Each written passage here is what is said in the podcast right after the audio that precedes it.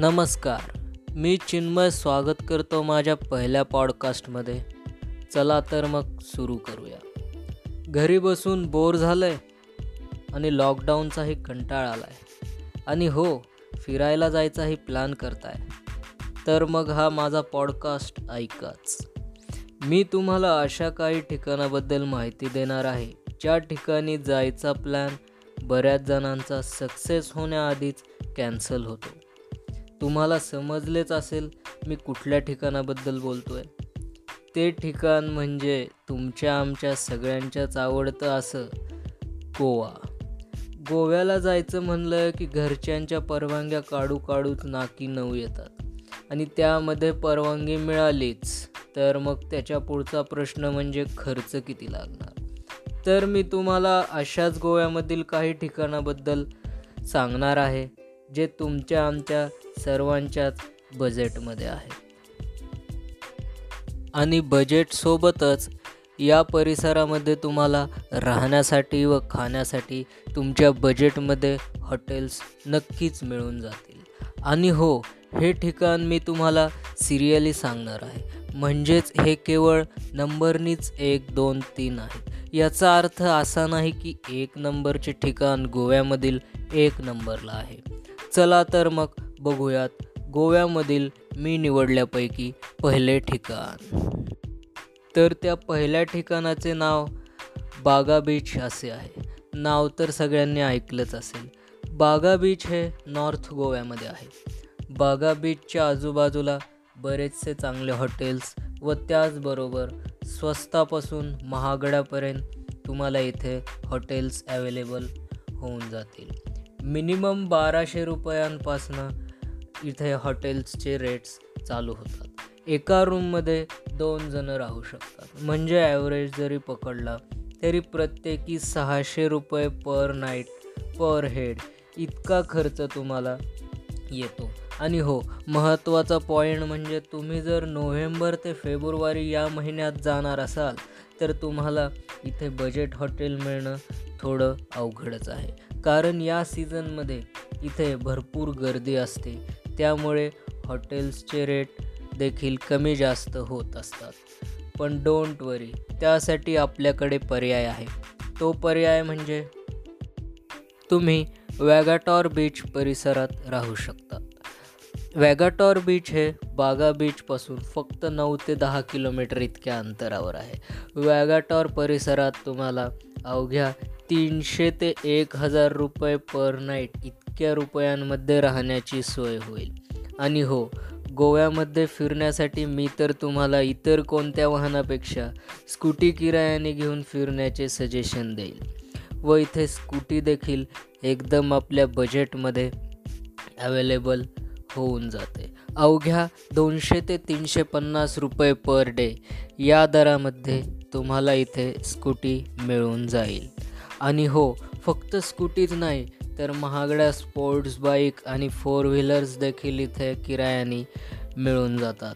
तर मग तुम्ही ठरवा तुम्हाला काय हवं आहे. आणि या परिसरामध्ये तुमची राहण्यासोबतच खाण्याची पण उत्तम अशी सोय होईल. इथे चांगले चांगले हॉटेल्स व रेस्टॉरंट देखील अवेलेबल आहेत, अगदी व्हेज नॉनव्हेज सहित. आणि हो, महत्त्वाचा मुद्दा म्हणजे आपल्या बजेटमध्ये देखील आहे. असो, तर आता गोव्यामधील तिसरे ठिकाण बघूया. हे ठिकाण थोडे बागा बीचपासून लांब पडते, पण राहण्यासाठी एकदम शांत ठिकाण आहे. या परिसरामध्ये जास्त गर्दी नसते, म्हणून तुम्ही जर राहण्यासाठी शांत ठिकाण शोधत असाल तर हे ठिकाण तुमच्यासाठी योग्य आहे. हे ठिकाण म्हणजे ॲश्वेम बीच हे आहे. इथून साधारण बागा बीच हे अठरा ते वीस किलोमीटर इतक्या अंतरावर आहे. हो, थोडं लांब पडतं, पण मी थोड्या वेळापूर्वी तुम्हाला स्कूटी किरायाने घेण्याचं सजेशन दिले ते याचसाठी. अशा ठिकाणाहून दुसऱ्या ठिकाणी जाण्यासाठी ते बरे पडते. त्याचप्रमाणे कलंगूट बीचसुद्धा ॲश्वेम बीचपासून एकोणीस ते वीस किलोमीटर अंतरावर आहे. पण मी म्हणल्याप्रमाणे तुम्ही जर स्कूटी किंवा बाईक किरायाने घेतली असेल तर तुम्हाला अजून सोपे पडेल. किंवा तुमचे स्वतःचे व्हेकल जर असेल तरीसुद्धा खूप कन्व्हिनियंट आहे. आणि दुसरी अजून एक या ठिकाणाबद्दल गोष्ट म्हणजे हे ठिकाण क्राऊड फ्री ठिकाण आहे व हे ठिकाण कपल्ससाठी जास्त चांगले आहेत. या परिसरात देखील तुम्हाला एक हजार ते चार हजार रुपये या किमतीमध्ये राहण्यासाठी हॉटेल्स व रिसॉर्ट्स मिळून जातील. हो, थोडं बजेटच्या बाहेर जात आहे, पण ऑफ सीझनमध्ये इथे तुम्हाला बजेटमध्ये राहण्यासाठी हॉटेल्स मिळू शकतील. चला तर मग बघूया चौथे ठिकाण कोणते आहे. चौथे ठिकाणाचे नाव हे अंजुना बीच असे आहे. या बीचपासून बागा बीच हे पाच ते सात किलोमीटर इतक्या अंतरावर आहे आणि कलिंगूट बीच हे देखील सहा ते सात इत किलोमीटर इतक्या अंतरावर आहे.